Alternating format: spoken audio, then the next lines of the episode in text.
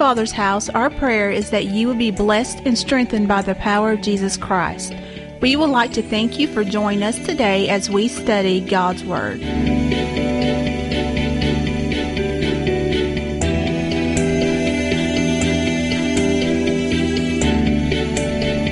Now let's join Pastor Justin. Selfish desires. You become spiritual adulterers who are having an affair, an unholy relationship with the world. Don't you know that flirting with the world's values places you at odds with God? Whoever chooses to be the world's friend makes himself God's enemy. That's pretty plain spoken, ain't it? Amen. Uh, so this morning, again, we want to talk about the release of healing virtue. Let's pray. Father, we just thank you for your word and what you've done already in this house, what you've done this weekend at the youth retreat, God, for every life that was saved and renewed, God, we just praise you for it. And Father, uh, we just ask that you would just release a special anointing upon this word to minister your word to your people, God. Father, I pray let it not be on the enticing words of man's wisdom, but a demonstration of the love and power of your Holy Spirit, God. Minister through me today. And God, let people be touched and changed and challenged by the word. Father, we thank you. We praise you in Jesus' name. Everybody says, Amen. Amen.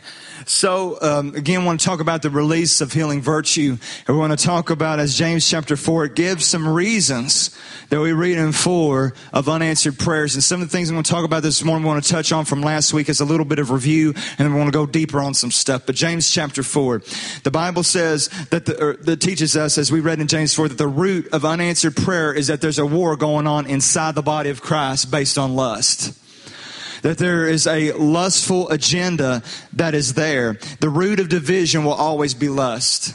A lust for power, a lust for popularity, a lust for attention, Amen. A lust to be seen, a lust to be heard, a lust to be known, a lust for somebody, right? That the root of division is lust.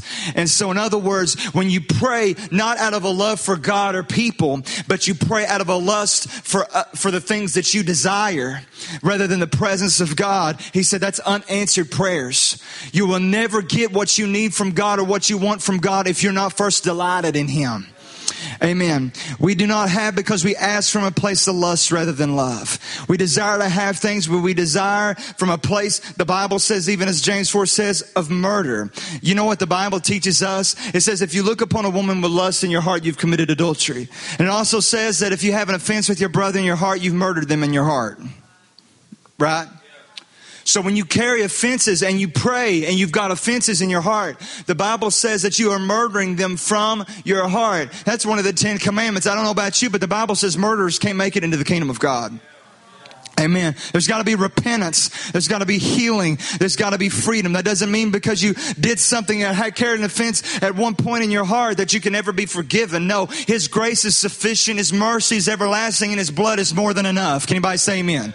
But the problem is, is that when we carry these offenses and we pray, sometimes we pray out of the offense rather than the will of the Father. Amen. And so when we do that, God will not hear us when we pray. We ask and do not receive, but because we ask amiss, we ask with corrupt motives. We pray badly diseased, evil, and sickly prayers. It's like the Pharisees standing to the ta- standing next to the tax collector when he prayed and said, "Father, I thank you that I'm not like so and so, that I'm not like the adulterer or the murderer or even this so-called tax collector beside me." And I pray and I fast and I give my offering and tithe. That's a corrupt and diseased and sickly prayer. Amen. Now your prayer may be about healing a sickness, but when you offer these weak prayers that require no faith to God, God doesn't hear them. God's going to hear prayers that has to require your faith. God will put a mandate on your faith so that you pray for something that you cannot do within yourself. And when your prayer is about belittling something or someone else and lifting yourself up in pride, God will never honor it. God will never answer it. God will never bless it. Amen. We never ask and, and we, and because we're distracted with warring in our flesh. We have not because we ask not and we don't ask because we're warring in our flesh. When you pray fleshly prayers rather than from your spirit, I don't believe God is able to hear us when we pray. This lust is having a spiritual affair. The Bible says in James 4, an unholy relationship with the world. And it poses us as God's enemy. These crippling prayers of lust and perversion is the result of a band-aid Christianity. What do I mean by that? What I mean is we have marks and we have scars and we want to cover them up. But deep down we've got wounds inside that we don't want anybody or anything to touch. Amen. The problem is, is that the body of Christ and churches and church leadership have come to a place where they tolerated stuff. What you tolerate will kill you. I said, what you tolerate will kill you. You can take headache medicine to help with your headache, but if the source of that headache is the stress you're going through, that little headache medicine ain't going to touch it. Come on, somebody. We want to deal with the symptoms, but we don't want to deal with the root of the problem. Until you get to the root of your situation, nothing's going to change. We just want to put a band-aid on it. You try to tolerate it. You just want to tolerate through life. You want to tolerate sin here and there. You want to tolerate what the enemy does here and there. Where God says, I've given you the authority of the kingdom. I've given you the keys to the kingdom of heaven. That whatever you bind on earth will be bound in heaven, and whatever you loose upon earth will be loosed in heaven. Don't you understand that as a son and a daughter that we have the backing of heaven when we pray. But it's not praying out of lust, but it's praying with the authority that God has given us. We've got authority in the kingdom of God. Amen. Revelation chapter 2, verses 18 through 29. We'll talk about the release of healing here in just a second, but I feel like we needed to talk about some stuff because you block off the release of healing when you tolerate things in the body of Christ. Amen. So, Revelation chapter 2, verses 18 through 29, Jesus begins to speak. These words are written in red in Revelation chapters 2 and 3 because it signifies that Jesus was talking to the church. And the Bible says, unto the angel or the pastor of the church in Thyatira write, the Son of God, who has eyes like a flame of fire and his feet are like furnished bronze. You know what that means? That means that Jesus sees everything. Right? When Jesus introduced himself to a church, he introduced himself to who he was in relation to that church. They had a different manifestation and representation of who Jesus was. And so he said, I know your deeds and your love, your faith, service, and perseverance, and that your deeds of, of late are greater than those of the first. But I have something against you that you tolerate this woman called Jezebel who calls herself a prophetess, and she teaches and leads my bond servants astray, and they commit acts of immorality and eat things sacrificed to idols. I gave her time to repent. And she does not want to repent of her immorality. You know what that means? That's God's patience. But don't ever confuse God's patience with tolerance. Amen. Hear people say, well, uh, well, the Lord needs to repent of what he did to Sodom and Gomorrah if he sees uh, what's going on in the United States and what's going on in California. I can promise you there's more than two people saved in California. But God gives us patience. He gives patience, right? Time to repent. And he said, Behold, I will throw the, uh, Jezebel in a bed of sickness, and those who commit adultery with her in a great tribulation until they repent of their deeds. I will kill her children with pestilence, and all the churches will know that I am he who searches the minds and hearts. You see those eyes of flame of fire going to work because he searches our minds, he searches our hearts. And I will give each of you according to his deeds. But I say to the rest who are in Thyatira who do not hold this teaching, who have known the things of Satan, and as they call them, I place no other burden on you. Nevertheless, what you have, hold fast till I come. He who overcomes and he who keeps my deeds into the end, to him I will give authority over the nations and he will rule them with the rod of iron and the vessels of the potter that are broken to pieces. As I've received authority from my Father, behold, I will give him the morning star, who he who has an ear, let him hear what the Spirit says unto the church. In other words, what you tolerate can destroy you. But if you tolerate it, you'll be blinded to what God has in, ahead of you. Do you understand that God told this church, I will give you the authority over the nations of the world? I will give you nations in your hand, but I'll never give you nations until you stop tolerating. Quiet. Can anybody, does anybody hear what the Lord's wanting to say? What you tolerate, that little sin, that little, it's the, it's the foxes that spoil the vine. It's the small things that can get you, right? That can entrap you. He said, if you tolerate that stuff, it'll manifest itself and bring a, dis- a disease in the church. And so we as a people have to repent for the things we tolerate. I believe that God wants us to stop putting band-aids and covering things and dusting things under a rug. I believe God wants us to repent for the things that we've done wrong, the things that we permitted. By our silence, it demonstrates our approval. Hallelujah. You guys with me this morning? Hallelujah. What we tolerate can destroy us. What we are silent on demonstrates our approval. Second Corinthians chapter 11 verses 19 to 20 teaches what tolerance leads people to. For you being so wise, tolerate the fool, the foolish gladly. This is actually verse, yeah, verse 19 through 20. For if you tolerate it, if anyone enslaves you, anyone devours you, anyone takes advantage of you, anyone exalts himself, anyone hits you in the face. To my shame, I must say we've been weak by comparison. Paul was telling the church of Corinth that your toleration will show your enslavement. It will show that that thing will devour you. It will show that thing will take advantage of you. It will show that it will exalt you. And as a matter of fact, it will show, it will just hit you and smack you in the face and you will have nothing to do with it by what you tolerate. We got to be careful what we tolerate. Hallelujah. Be careful what we tolerate. Be careful what we put a band aid on. We've got to repent. Because I believe if we look at the church as a whole, there's an affair going on. And that affair is called compromise. I'm not talking about lots in the church. This isn't compromise. Our hearts is what's compromised. I could care less if anyone steps in this church and thinks that this looks like a club. I've heard people say that. That looks like a club. It looks like a rock concert. Really, you ought to hear the concert going on in heaven right now. Amen. It's nonstop worship up there. You talk about lights up there, all these jewels in the gates. Come on. All the jewels on the walls, the, the blue, the green, the purple. And, and God's the light of that city reflecting off all the walls. I think this looks a lot better than dead and dry religion, don't you? Amen. I'm just being honest. I'm just talking about the Word of God, right? This is Word, right? Just look up the jewels and all their colors. I think we need to get off what we see in our natural eyes and start seeing with our spiritual eyes. Because if we allow, if we become worship centric on worshiping the worship rather than focusing on God, then we have some tolerance in our life that we need to repent of.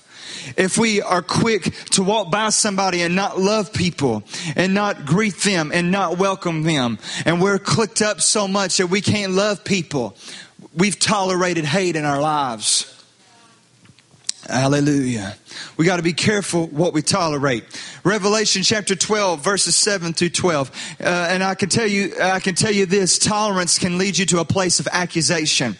Right? What you tolerate will lead to a place of accusation. Here's Revelation chapter 12 verses 7 through 12. I love this. Ties in with that song they were singing earlier. It says, and when there was war in heaven, Michael and his angels fought against the dragon, talking about Satan and his angels, and prevailed not, neither was their place found any more in heaven. Would it be awful to be at a place where there was no room for you in heaven? Right. This is speaking of Satan. And the great dragon was cast out, that old serpent called the devil, Satan, which deceives the world. And he was cast to the earth, and his angels were cast with him. And I heard a loud voice saying in heaven, Now has come salvation, strength, and the kingdom of God, and the power of his Christ. For the accuser of the brethren is cast down, which accused him before our God day and night. They overcame him by the blood of the Lamb and the word of their testimony, and they loved not their lives even unto death. What, what is this in relation to? Because the enemy will bring accusations against you for the sins that you've committed. What we've tolerated will always lead to accusation. The enemy is no doubt accusing day and night, right? And I cannot tell you this is that when you operate in a spirit of accusation towards other people, you, you are clothing yourself with Satan's mantle.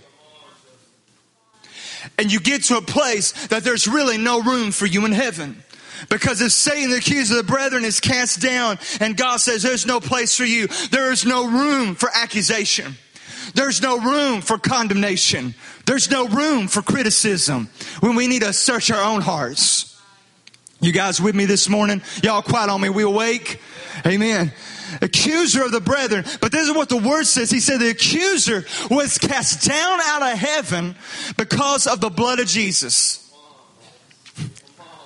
The blood of Jesus is exactly why we can't have any room to tolerate things.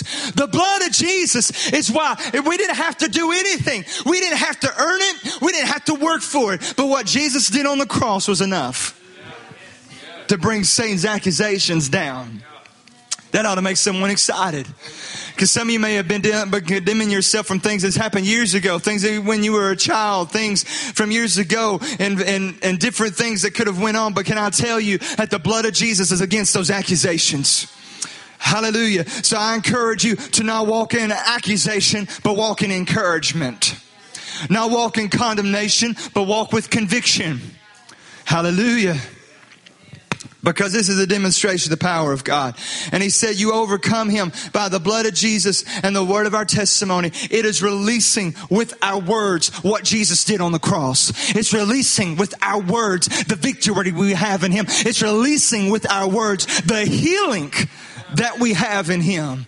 We overcome him by the blood of the lamb and the word of our testimony. And I love the next part. It says, because they love their, not their lives even unto death.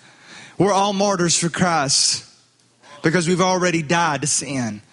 We're already alive. the Bible says eternal life is knowing God. Anybody know God?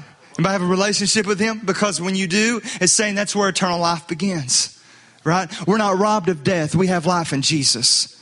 Amen. Everything that failed in the garden, Jesus restored to us on the cross. Amen. Healing, salvation, authority, victory. Amen.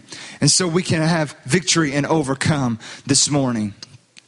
So I want to encourage you guys to not walk in a spirit of accusation towards other people and not to tolerate things as the body of Christ. We need to repent for sins that go on in our city that we know about. Amen. You say, well, I didn't vote that person in and I didn't do this. No, it's still our city. what we tolerated can destroy, but repentance wins the attention of God corporate prayer and repentance wins the attention of God. But we can't put band aids on stuff and cover stuff up and dust things under a rug and things to be okay. And this is where we get into the healing process. We've got to have exposure before there's healing. Right? If you say, I feel bad, but I'm scared to death to go to the doctor, how do you expect to get to feeling any better? right? Well, you know, I'm afraid what that doctor's going to say when he looks on the, uh, this place, on my face, on my body, right? I'm scared what they're going to say. Well, you're never going to get to the root of the problem and find out what's going on unless you get, go to the doctor. Right? Hallelujah. Same thing. You can try to cover things up, but until you expose it and let the light of God shine on it, you can never find healing for it. So we got to stop putting band aids on stuff. Can anybody say amen? I believe it's God's will to heal people. There's five principles that we read about in Scripture uh, when we believe in God for healing. And I believe this is physically, believe this is emotionally, and I believe this is spiritually. Five principles. You ready? Number one, faith. We've got to pray with faith. Bible says faith comes by hearing, hearing by the word. We talked about this last week. When you speak the word long enough, you're strung with doubt. You speak God's word, it builds your faith. It builds your faith to pray for things. When you read and hear the testimonies of God healing different people, has anybody been healed? Raise your hand. You have been touched by the Lord before? Anybody at all? We all have. Most of us have, right? Some of us don't even realize we have. God's protected us from stuff we may never know till we step to the other side. God may have touched us from things we may never know or never understand. But I can tell you this testimony, experience, and the Word of God will always build faith. Sharing to each other what God's done for us, where God saved us, where God brought us from is enough to encourage and build faith. Experience is enough to build faith. Knowing that you've experienced the healing presence and touch of God is enough to build faith. I can tell you this, pointing to areas of doubt in your life will never bring healing. Pointing out areas of doubt will never bring healing. If there's an area of doubt in your heart, you got to feed it with faith. Got to it with faith. Well, I doubted that God would heal me of, of, of cancer. Well, you know what? How do you expect God to do that then?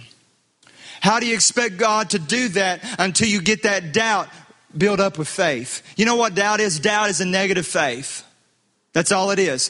When they doubted Jesus, to calm the storm, when they doubted G, when they doubted themselves, when they doubted the presence of God with them, and Jesus did it for them, he said, why, why did you doubt? You know what doubt is? It's a negative faith. It's saying I have more faith in the storm than I do Jesus.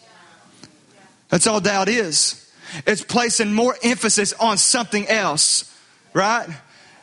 If I doubted someone else to do something, and so I asked another person to do it, it says I have more faith in them, but I doubted them. Amen. So doubt is a negative faith. Doubt and unbelief are totally different things. Doubt has the potential of faith. Unbelief says there's no way, no how. That's why when Jesus, there were certain places Jesus went to and did very few miracles. Jesus did very few miracles in the city of Nazareth because they had so much unbelief. So he went from synagogue to synagogue teaching the word, hoping that the word would build their faith so they could receive what was destined and promised to them. Hallelujah. You guys with me? Amen. We've got to build our faith. We, we've got to build our faith. The Bible says in Jude 20 that you can build up your mo- most holy faith praying in the Holy Spirit praying in a heavenly language, praying in faith, praying the word of God, praying and following his spirit. Romans 12, 3, the Bible says, God has given me grace to speak a warning about pride. I would ask each of you to be emptied of self-promotion, not create a false image of your importance. Instead, honestly assess your worth by using your God-given faith as a standard of measurement. And then when you see the true value with an appropriate self-esteem, the King James says that everyone is dealt a measure of faith. Everybody has faith in this room. When the alarm sounds, you have enough faith that when you swing your feet over the, across the bed and put it on the floor that you're going to be able to stand up. You have enough faith that the floor is still there because you've walked on that floor. You've experienced that floor. You know that floor is going to still be there. Now, some of you may roll off the bed and fall on the floor, but you still have enough faith the floor is going to catch you. right? You got enough faith that when you put the key in the ignition of your vehicle, it's going to start. Well, some of you do. Maybe, depending on what you're driving, right? You got enough faith that you got the key. You got everything that you need because you've experienced before. It might be just a little measure of faith. You may be 90% doubt and 10% faith, as we said last Sunday. But if you release the 10%, it can still move mountains. It can still make mountains move. You can have a big tree, but every big tree starts with a seed. Your faith is equal to a seed. Your faith will always be equal to a seed because I have the potential of becoming a tree. Hallelujah. Guys, with me. Second principle is sin blocks healing. Sin blocks healing. Let's Church Corinth example. They were not being healed. In fact, they were getting sick because they were taking communion unworthily. The Bible says they were bringing sickness on themselves. Communion is a, is a covenant of healing. And so they were taking it unworthy, unworthily. And so, in other words, they became sick. Whatever is not of faith is sin. If you let things hinder your faith and you take things unworthy before God, listen, it brings sickness to your body, right? Sin can block healing, but I believe that God can heal and save people at the same time. He said, Pray for the sick, and they shall recover, and if they have any sin, it shall be forgiven them. Right? It's the scripture. Number three, number three, the third principle of healing is to become anointed, to be an anointed person. In other words, when you get with Jesus, you'll walk in his anointing because Jesus is anointed. When you walk with Jesus, you'll be healed. When you walk with Jesus, you'll be, have victory. You have the authority to release healing. And you may never, you may not see that manifestation for days, weeks, months, or years. But can I tell you, you have the backing of heaven when you pray with faith. Right? Pray with confidence and speak to the condition that you're facing when you're speaking and praying for people to be healed or even healing in your life. But when you do that, just remember you don't have to rev yourself up, but just know that Jesus is with you. Jesus is anointed. His word is anointed. There's some days you may not feel anointed. You may not feel anointed this morning, but guess what? God's word is still true. Amen. He's still faithful. Number four, feel the anointing. Number four, feel the anointing. William Branham Oral Roberts, these guys would feel the anointing. There's times that I know that God's working through me to pray for people because I'll feel it in my hands. I, I don't know about other, you know, different people feel different things. The Lord operates through different people different ways, but I know that God wants to heal people when I feel fire in my hands. And I feel fire going up my arm. That's when I know it's time to pray for sick people because I know God's there to heal somebody. Amen. So you feel something. You feel this urgency. I've got to pray for them. I've got to do this. It's important that we are always, our ears are always open and sensitive to the Spirit of God to know when to pray for people. Pray regardless of whether or not you can feel the anointing and let God move at His will. You may not feel it, but still pray and be obedient anyways. Number five, fifth principle is move with compassion. Many times before Jesus ever worked a miracle, He moved with compassion. Can I tell you this? If we get power but don't have compassion, our ministry will never reflect Jesus. Our ministry cannot reflect Jesus until we are moved with compassion. When we feel people's pain, but we can release what God's put in us. Amen. That's when things change. We got to love people, right? We got to move with compassion. These principles are principles. In other words, sometimes you may have all the faith in the room, and you may not, for to pray for this sick person, and they may not get healed in that instant. That's okay. Trust God. How many t- has everybody, anybody prayed for something and seen God move instantly? Have you seen it take a few weeks and God move? Anybody still praying about something you've been praying about for years and you've not got the answer yet? Have you ever prayed for something and didn't see it happen the way you expected? I believe everybody or most of us in this room can say yes to three of the four or all the four, right? Don't take God's no as an absolute no for now. Sometimes it might be a delay, right? Sometimes it just might be a delay. But this is what happens when you turn principles into laws, they backfire. They make you feel like you're incapable, unqualified, and unworthy to pray for people and you may become feeling like a failure and that God doesn't hear you he'll hear you when you pray. Wow. Did you get that? Principles. So, in other words, for example, I moved with compassion, but God didn't move right then. That's okay. Would you be willing to go through 10 people that you didn't see a miracle when you prayed for them, but you get to that 11th one and God heal them? How many failed prayers are you willing to go through to get one prayer answered? Hallelujah. Hallelujah. I read this quote last week. I'm going to read it again. Don't you, uh, Randy Clark said that the Lord spoke to him when he was preaching and he was going across this passage of scripture where Jesus was resurrecting the dead. He came across this passage of scripture that said, don't you dare lower my word to the level of your experience. Don't be an experience based preacher. Do not create a theology that excuses your lack. Do not create a theology based on experience of not seeing the dead raised or people healed. Preach my word and let people's experience rise to it. Just be obedient, pray in faith, and speak the word. I liked what Gordon Fee said. He said this. He said, We must ask for the baptism of the Holy Spirit to give us the power to work miracles and the power to walk through the darkness when the miracle doesn't come.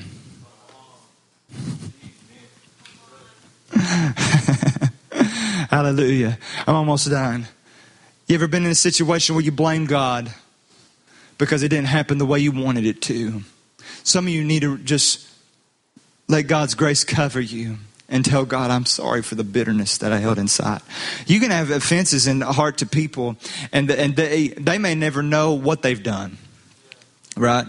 Had someone come to me just a couple weeks ago that they were offended, and I got and they got onto their son or whatever, and I was just like, I don't, I don't even remember that. I don't even know what you're talking about, you know, because sometimes, which I'm forgetful anyways. Outside the Word of God, I forget everything. I'm like the most forgetful person ever. Jessica can testify to that. But you know, outside Jesus, yeah, I forget everything. I don't know why. But anyways, it's like people can be offended. You can be offended in your own imagination. You can create your own storm in your mind and make this whole big thing out of nothing. Right? Sometimes, and you know what you do? You never go to the source and that person that you carry the fence. You go to everybody else around you because you need someone to vent to. And you know what you do? You vent to all them, and this person's over here like, they won't talk to me, and I have no idea why. They, they, they, I tur- went to shake their hand and they just walked on, and I was just like, what, what was that about? You know, why are they mad at me? I don't know. You know, until you address stuff and communicate stuff, you'll just stay offended. And that offense brings sickness. And that offense torments. And that offense keeps you from going to heaven. Amen. God's quiet on me. Is that okay? Hallelujah. You can create in your own imagination and play this story in your head that the devil made up. And you start living by that story and it destroys you. But I can tell you that the lie, the lies, when you believe a lie, you empower the liar. When you believe the lies of Satan, you empower Satan over you. But God's word is faithful and true and He is a forgiving God. If God can forgive all of us of the sins we've committed that would, that would be taller than any mountain in this Appalachian area, then why can't we forgive our neighbor? That why can't we accept people and love them? And why can't we move with compassion? And why do we just put a band aid on and say, it's okay, time heals all wounds? No, it does not. It just gives time either for a really bad blow up or you just stay separated and it self destructs. What you tolerate will kill you. What you put a band aid on, you can't put a band aid on cancer. you can't put a band aid on this stuff, man. You got to come to Jesus and find healing. I want to ask these guys to come to music, give you a chance to pray this morning. So I wouldn't be too long long this morning and be closing this series, the School of Prayer, out here this morning on this stuff. And know some of us are tired from the youth retreat and quiet and stuff, but I just felt like a few different things to talk about this morning. Accusation was number one, tolerance, number two. Number three, releasing those offenses to God when it doesn't come the way you expect them to. The answer to the reason for every unanswered prayer is not doubt. It is not doubt the reason for every unanswered prayer. It'd be like saying Smith Wigglesworth had enough faith to raise the dead but not be healed of kidney stones. Right? I heard a preacher say that one time and it bugged the far out of me. That you can say, he stood behind the pulpit and said he had enough faith to raise the dead, but he didn't have enough faith to be healed of kidney stones. That makes no sense whatsoever. That he had enough faith to pray for everybody else but himself. It doesn't make any sense. No sense. I'm in total disagreement with that. Sometimes you have to go through those dark times to know the grace and the light of God. Amen. I want everyone to stand all across this room. Give you a chance to pray. We're going to do we're going to do like we did last Sunday, but we're going to just open the front up to just pray for different needs and people. And if you want to, if you want to kneel at the altar, that's fine. But there's a couple things that I felt led to do this morning uh, before we came before we came in. Um, number one, tolerance. I believe we as a church and as a leadership need to repent for what we've tolerated. In fact, let's do that together.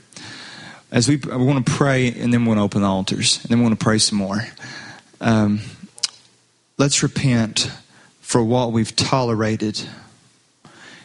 And if you are in this room and you've walked in a spirit of accusation, maybe you've accused yourself, accused other people we're going to we're going to ask the Lord for forgiveness and we're going to repent of that. Search our hearts, oh God, and know our hearts. Let's pray. Father, we repent for what we've tolerated. Lord, we repent for what we've tolerated. We repent for the sins of the city that we've tolerated. We repent that any sin in this building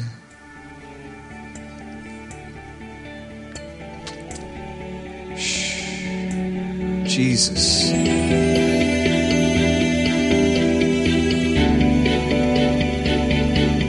If you would like to know more about Our Father's House and upcoming events, log on to ourfathersHouseKY.org.